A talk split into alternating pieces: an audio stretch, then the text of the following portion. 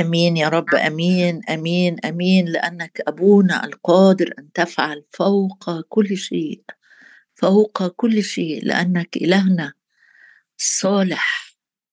نعم يا رب، فوق كل شيء، اكثر جدا اكثر جدا مما نطلب او نفتكر. يا رب نطمئن اذ نقترب اليك لعرش نعمتك لابوابك. يا رب نطمئن جدا، نرفع عيوننا واصواتنا وقلوبنا نحوك.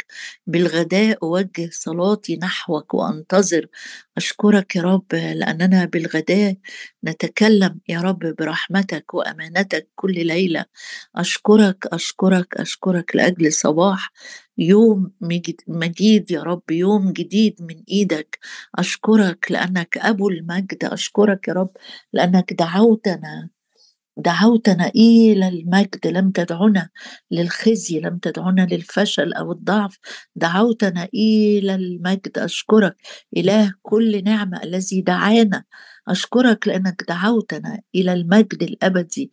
هللويا يا رب، نباركك نباركك نباركك يا رب لأجل كل نورك وحقك، نباركك لأجل طريق حي حديث كرسته لنا بالحجاب أي بجسد. أشكرك يا رب لأن السكة اتفتحت، أشكرك لأننا نقترب إليك يا رب بلا لوم ولا شكوى قدامك في المسيح يسوع. هللويا هللويا، قولوا للرب ما ما أعظم ما أهيب أعمالك. أشكرك، ما أعظم أعمالك يا رب، ما أعظم أعمالك، مجانا أخذنا كل شيء. أشكرك أشكرك يا رب لأنك أعطيتنا كل شيء بغنى للتمتع، لم تعوزنا شيء. أشكرك لأننا في كل شيء يا سيد الرب قد استغنينا فيك. أشكرك أشكرك أشكرك يا رب لأنك أنت نور العالم، من يتبعك لا يمشي في الظلمة. أشكرك يا رب لأجل نورك نورك نورك، بنورك نرى نور. هللويا هللويا هللويا هللويا يا رب لأننا نطلبك ونجدك وتريحنا من كل جهة. أشكرك لأنه مكتوب روح الرب أراحهم. أشكرك يا رب لأنه إلى مياه الراحة تحملنا تحملنا على الأزرع الأبدية، إلى مياه الراحة.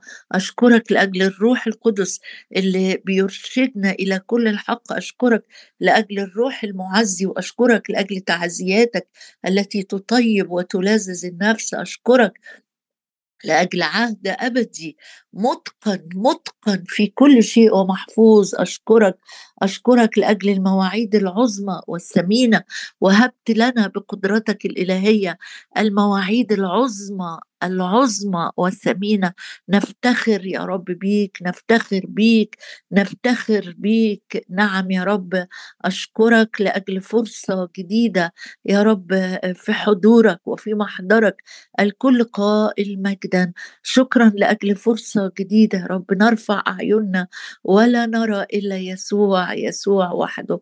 أشكرك أشكرك لأنك تملأنا رضا، وفي حضورك شبع سرور.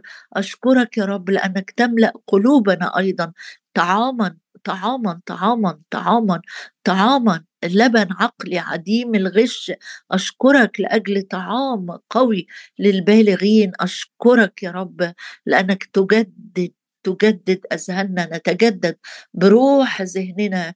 أشكرك لأجل الكلمة اللي تجدد أذهاننا، وأشكرك يا رب لأجل صلوات مقتدرة. نعم، طلبة البر تقتدر كثيرا في فعلها. أشكرك يا رب لأن مكتوب السماوات تستجيب الأرض.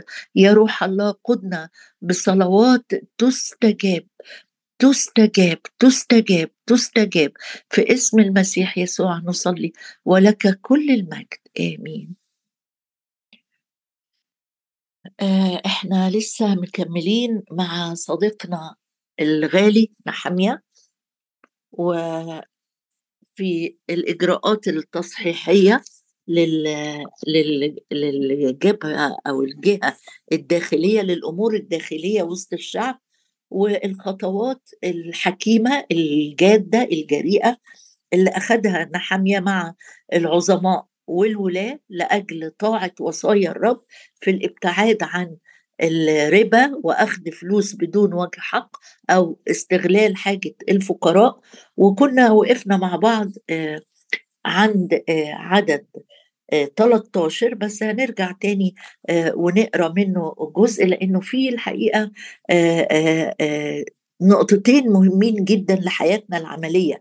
إحنا يعني إذا كنا مش في زمن في موضوع إن الناس بتسلف بالربا، أو إنه الناس بتفتقر لدرجة إن هي بتبيع أولادها أو بناتها عبيد، لكن عندنا حاجات تانية محتاجين نتعلمها من الجزء ده. فافتح معانا حامية خمسة وعدد، نقرأ من عدد حداشر. بيقولنا حامية: ردوا لهم هذا اليوم حقولهم وكرمهم، زيتونهم وبيوتهم، والجزء من والجزء من مائة الفضة والقمح والخمر والزيت الذي تأخذونه منهم ربا. يعني ردوا اللي انتوا بتسلبوه وسلبتوه. فقالوا: نرد. أنا الحاجة اللي شغلاني النهاردة الرتوبة السريعة، التحول والتغيير اللي فعلا في وقت قياسي جدا، في قعدة واحدة. يعني ما كانش فيه مجادلات ولا فيه نوع من الهروب من الكلمة، ان احنا نقول طيب خلاص اللي فات فات وهنبتدي من هنا وطالع نخلي بالنا وما نديش بالربا. لا، الحقيقة كان فيه عمل حقيقي للروح القدس وسط الجماعة دي، لأنه الروح القدس هو اللي بيبكت. يعني رب يسوع قال: متى جاء ذاك فهو يبكت. فالروح القدس لما ابتدى يشتغل في المجموعة دي، حتى لو هم كانوا جزء منهم كان متقاعس أو متكاسل عن الاشتراك في بناء السور، لكن حين جاءوا إلى أخطاء عملية أو أخطاء تجاه إخواتهم اليهود الفقراء اللي موجودين، القرارات اتخذت فورية. فدي نقطة الرب بينبهنا ليها، إنه لما الرب ينبهني لأمر أنا محتاج أخد فيه قرار توبة وتغيير مسار، لا يؤجل ولا أحاول أهرب منه يمين أو شمال عشان ما بقاش الرب بيحاصرني بكلامه. أول ما أنا حامية قال لهم كده قالوا: نرد. فدي أول حاجة الرب بيقولها لي وبيقولها لك اليوم: إن سمعت صوتي لا تقسي قلبك، لا تؤجل، لا تتردد، ما تحاولش تلاقي تفسيرات للكلام علشان تريح بيه ضميرك.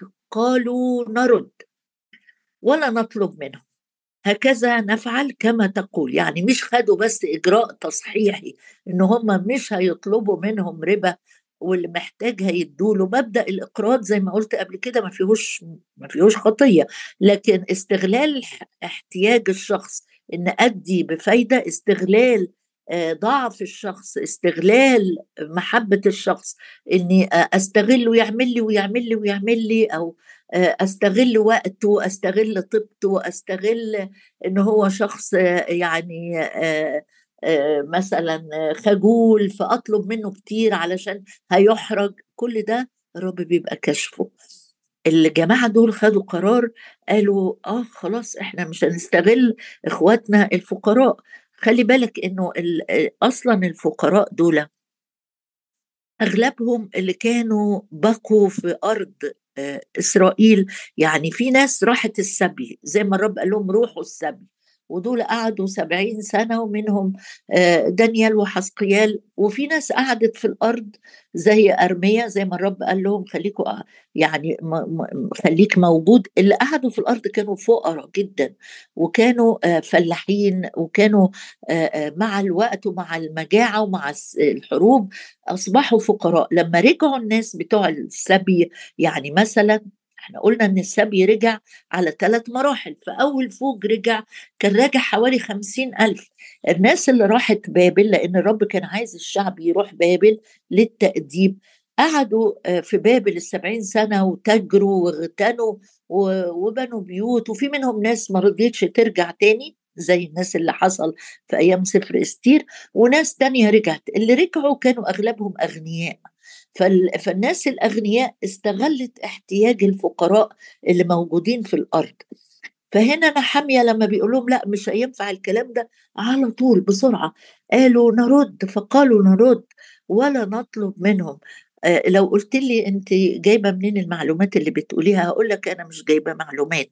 ده لو ربطت سفر حجي اللي هو قيل في نفس التوقيت اللي الناس رجعت فيه وابتدوا يبنوا الهيكل، وبعدين توقفوا عن البناء لانهم قالوا احنا نبني بيوتنا وبيت الرب يتبنى على المهل، راح الرب بعت لهم قال لهم هو ده وقته بتبنوا بيوتكم وت... عارفين كانوا يغلفوها بالفضه، يعني قد كده راجعين اغنياء جدا، وكانوا بيستغلوا حاجه الناس الفقراء.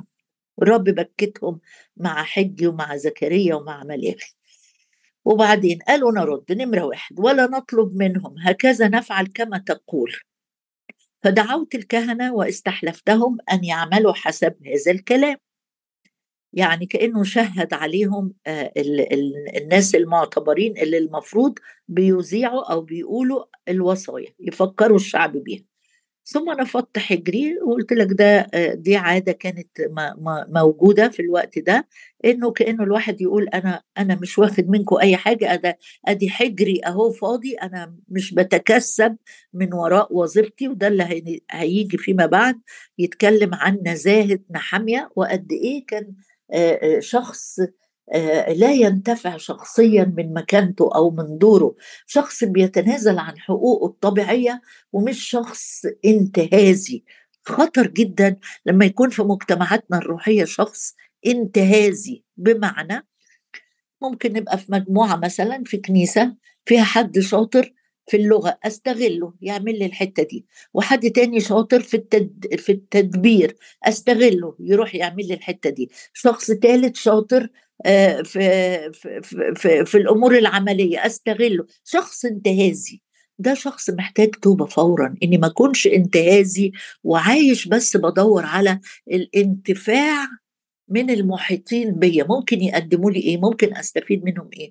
الشخص اللي عرف الرب فعلا، الرب يسوع آآ آآ ليس له كان ليس له ان يسند راسه، ولما جه يبعت تلاميذه يخدمه قال لهم ولا ولا تستغلوا حاجه حد، لا تحملوا لكم كيس ولا مزود ولا عصا، ولما تروحوا انا هبقى مسؤول عن اطعامكم، مسؤول عن كل حاجه تخصكم.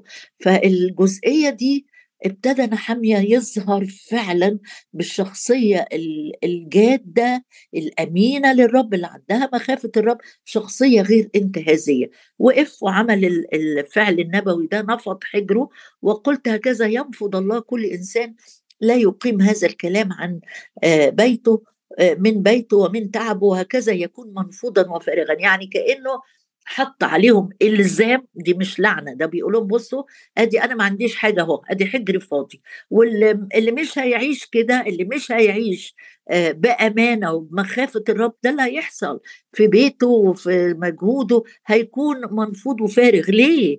دي مش لعنه، لكن ده كلام كانه بيقولهم اصل وصايا الرب امينه، الرب بيكرم اللي بيكرمه كلامه. فالرب قال لا تعطي بالربا، لو عطيته بالربا خلاص استحملوا بقى اللعنات اللي بتيجي على كاسر الوصايا. تقول لي برضو دي لعنات، اقول لك لا، ده نحمية كان بيذكرهم بتثنية سبعة وعشرين وثمانية وعشرين اللي هي الرب بيقول لو حفظت وصاياي هيكون عندك بركات واحد اتنين تلاتة اربعة، لو لم تحفظ وصاياي هيكون عندك لعنات شكلها واحد اتنين تلاتة. وانت بتسمع تقول اشكر الرب لانه افتداني من لعنات الناموس. طبعا نشكر الرب جدا لانه في الصليب حمل كل اللعنة، صار لعنة لأجلنا، لكن علمنا وقال اللي بيحبني يحفظ وصاياي، وصاياي ليست ثقيلة، روح القدس هيعني أعيش الوصية، لكن مهم جدا جدا إني أحفظ وصايا الرب لا بالكلام بل بالعمل. عندي حاجتين لسه ما قلتهمش. قال فقال كل الجماعة أمين، يعني نصدق على هذا الكلام. أنا أدي الجزئيتين اللي قلت لك لازم نتعلمهم. وسبحوا الرب وعمل الشعب حسب هذا الكلام. نقطتين مهمين الرب بينور عينينا بيهم النهاردة. أول حاجة التسبيح رغم الخسائر، في خسائر مادية كتيرة للناس اللي هتطيع الكلام. أولا مش هياخدوا فوايد ربا على الإقراض القادم، نمرة اتنين هيردوا تعويضات للناس اللي أخدت. يعني هما مش بيسبحوا نتيجة مكسب خدوه أو وضع مالي هيتحسن، ده بالعيان كده كأن في خسارة. لكن قبل ما يفضوا ويقوموا التوبة بتنشئ فرح بلا شك. هم لما في وضع تصحيحي اللي طلع من قلبهم على طول سبحوا. هو نحمية خد بوق وقال لهم بينا يا جماعة نسبح، يلا هاتوا اللي بيعزف على الجيتار عشان نبتدي نسبح. أبدا، ده هم حاجة تلقائية، لأن القلب لما بيطيع الوصية اللي بيفرق اللي بيحصل فيه يتدفق الفرح من القلب. تقول لي طب جبتي منين الك... الكلام ده؟ أقول لك طلع معايا آية كده جميلة في مزمور مية وتسعتاشر و... و... واهتم جدا بالشاهد ده. مزمور مية وتسعتاشر مزمور الكلمة يقول لي لو أنت في وقت معين في زمن في حياتك مش قادر تسبح، أنا عندي حاجة هنا تديني قوة دفع للتسبيح. مزمور مية وتسعتاشر وعدد مية وواحد وسبعين، عدد مية وواحد وسبعين قرب الآخر كده، بيقول كاتب المزمور تنبع شفتايا، يعني كأن في شفايفك، والشفايف دي آخر جزئية اهو بره، يعني سبقها القلب وسبقها اللسان اللي بينطق بتسبيح الرب. بيقول المرنم أصبح في نبع مصدر بير كده يخرج منه تسبيح. إمتى؟ إذ علمتني فرائضك. أول ما بتعلم وصايا الرب، آية جميلة الرب يكلمني بيها، حتى لو آية بتصحح بتصحح عيب روحي جوايا، خطية بتوب عنها، أمر أنا كنت ناسيه ليا فترة والرب فكرني بشاهد كتابي قريته صحح، مراية نقية بصيت فيها. أول ما أطيع وصايا الرب يقول الكتاب تنبع شفتاي تسبيحا.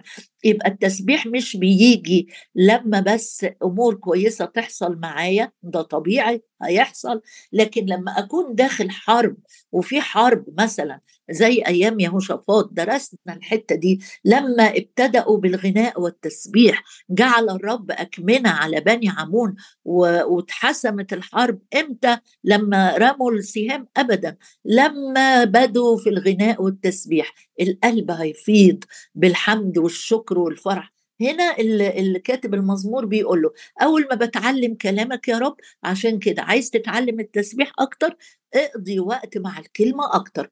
تنبع شفتاي تسبيحا إذ علمتني فرائضك. في ناس الرب بيصنع معاها معروف كبير جدا جدا جدا، يبرئ البرص من حياتهم، يشفيهم من خطايا مميتة ومن أمراض مميتة. تسعة راحوا في طريقهم وما رجعوش، واحد سامري بس رجع يسجد عند الرب ويسبح الرب.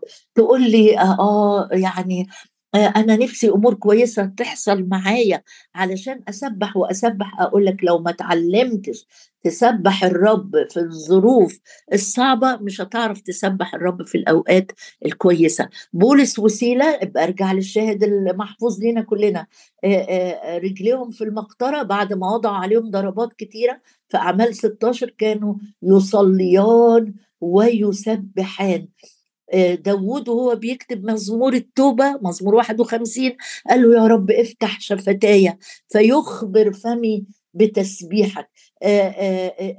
ومرة تاني بيقول في المزمور بالليل تسبيحه، والليل في الكتاب بيرمز للأوقات الصعبة، للأوقات الأمور مش واضحة فيها، للأوقات اللي أنا حاسس إن في ظلام بيزداد، بالليل تسبيحه لإله خلاصي. يبقى آآ آآ عايز تقدم تسبيح، آه رسالة العبرانيين بتقول هنقدم ليه ثمر شفاه ونقدم ذبايح تسبيح. ذبايح، عارف الذبيحة الذبيحة وهي بتذبح بتصرخ، فممكن أكون في ألم في وجع، لكن ذابح الحمد يمجدني والمقوم طريقتي. نقرأ الآية دي وإحنا في المزامير عشان ما ننساهاش.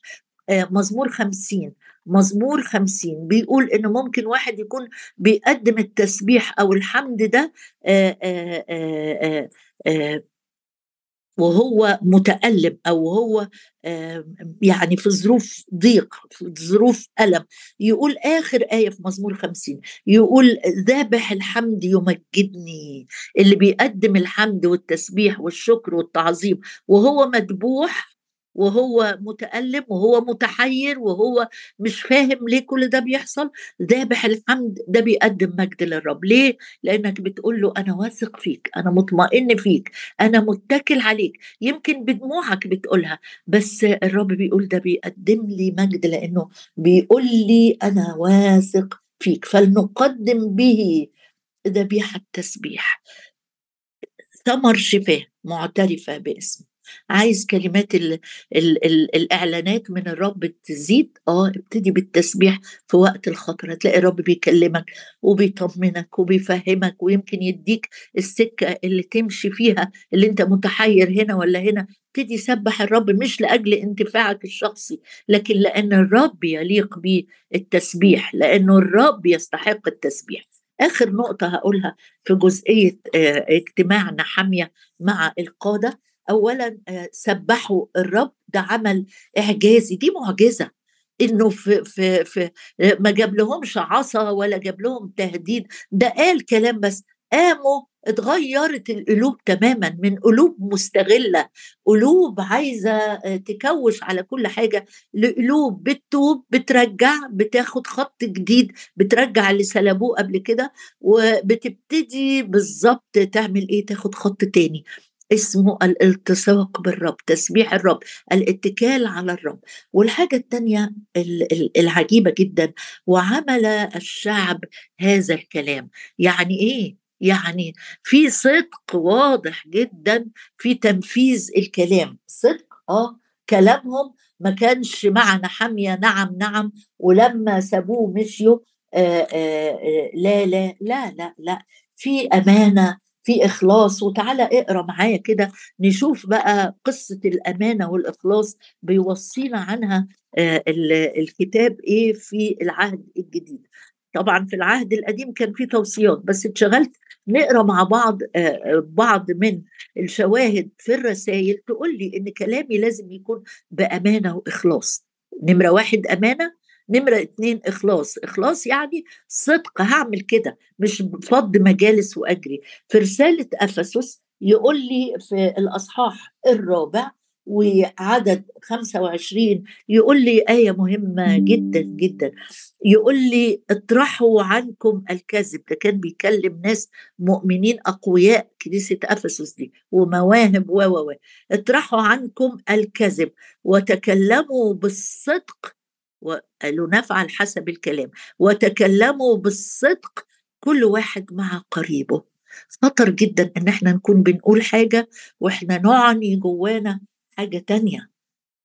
لا لا، ده تكلم بالصدق فين؟ في قلبه. يعني في المزمور في العهد القديم قال من يصعد إلى جبل الرب ومن يقوم في موضع قدسه، النقي القلب لم يحمل نفسه. تعال نقراها كده عشان يقول يتكلم بالصدق مع قريبه. واتكلم بالصدق فين؟ بشفايفي؟ لا لا، مزمور خمستاشر يفكرك بيها عشان لما أعيش الظروف دي أو المناسبة مشابهة أعملها بالضبط زي الكتاب ما بيوصيني. مزمور خمستاشر يقول متكلم بالصدق في قلبه. يعني في أفسس قال يتكلم بالصدق مع قريبه، يعني كلام منطوق كل واحد مع قريبه. المزمور خمستاشر بيقولها لك كمان بأكثر دقة، بيقول لك تتكلم بالصدق في قلبك. يعني دي الحاجة اللي مش مسموعة من الناس، دي الحاجة اللي الرب شايفها. أبا بقول لك حاجة مش بشفايفي، بقلبي فعلا. لو مش قادر تقول كلمة الصدق من قلبك، من فضلك ما تقولهاش، ما تجاملش غلط، ما تقولش كلمة غلط، ما تقولش كلمة مش أمين فيها. ده هنا بيقول اللي هيقابل الرب، اللي هيدخل لمحضر الرب، ده الشخص المتكلم بالصدق في قلبه. لا مجاملات غلط، لا آآ لا آآ تضخيم في الكلام غلط.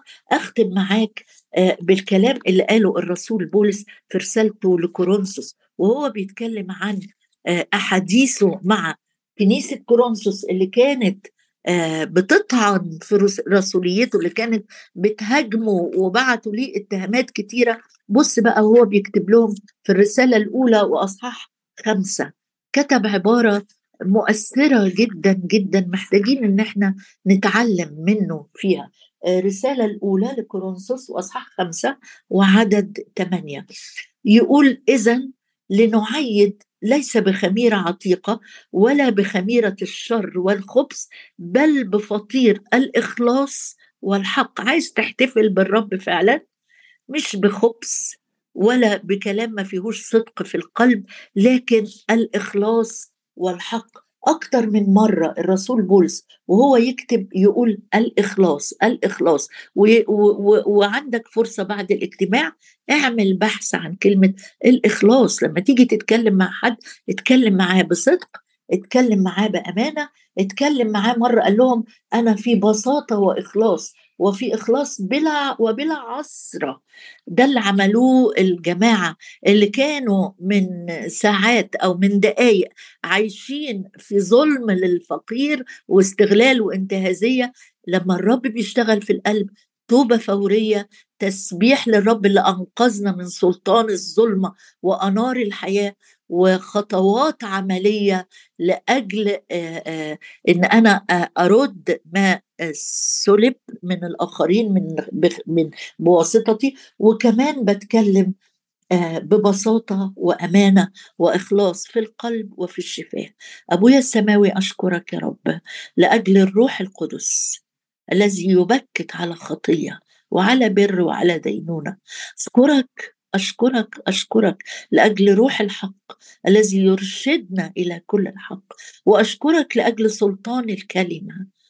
أشكرك لأجل سلطان الكلمة، عايز كلمة الملك هناك سلطان. أشكرك يا رب لأن كلمتك فعالة.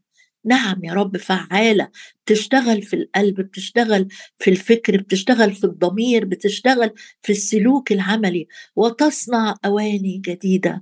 مبارك اسمك يا رب، مبارك اسمك، لأنه في مدة يسيرة، نعم يا رب في وقت قياسي قليل، غير زكا ووقف وقالها أنا ذا أرد أرد، وصار فرح وخلاص لهذا البيت. جايين قدامك يا رب نقول لك علمنا علمنا أكتر وأكتر وأكتر الإخلاص، الصدق، البساطة، التسبيح، أن لا نكون بلا عسرة بلا عسرة بلا عسرة يا رب في أي مكان نتواجد فيه باسم الرب يسوع. آمين.